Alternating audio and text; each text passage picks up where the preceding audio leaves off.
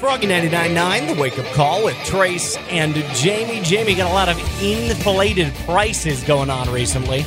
Well, you know, this time of year, people are getting ready to do their Christmas shopping. We're getting closer and closer to Black Friday, and inflation has been causing prices across the U.S. to soar in certain areas. And one of those being, well, where we go when we buy our Christmas presents, leaving small business owners having to figure out this crazy market. Prices go up, prices go down. They want to find the best prices.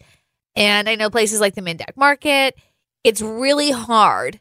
So, by shopping local this holiday season, which they're encouraging people to do, you can really actually do a lot of good work for your community, putting that money back into the small businesses in our area, but also getting really great quality items like stuff that's not coming from China or overseas.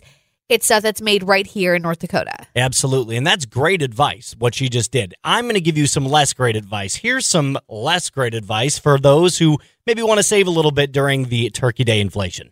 With inflation, the price of turkeys and fixins are going up. Thanksgiving is going to cost the most in the last 30 years. But there's a simple solution to help you with the cost. Introducing Eating Less.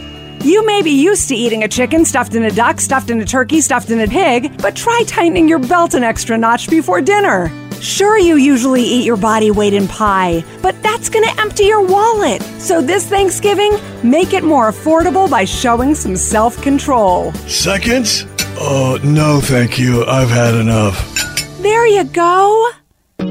Doesn't that just sound like some horrible advice, Jamie? Uh, yeah, a little bit. I'm eating my weight in pumpkin pie this year, no questions asked. Froggy 99.9, I hope. Gabby Barrett. I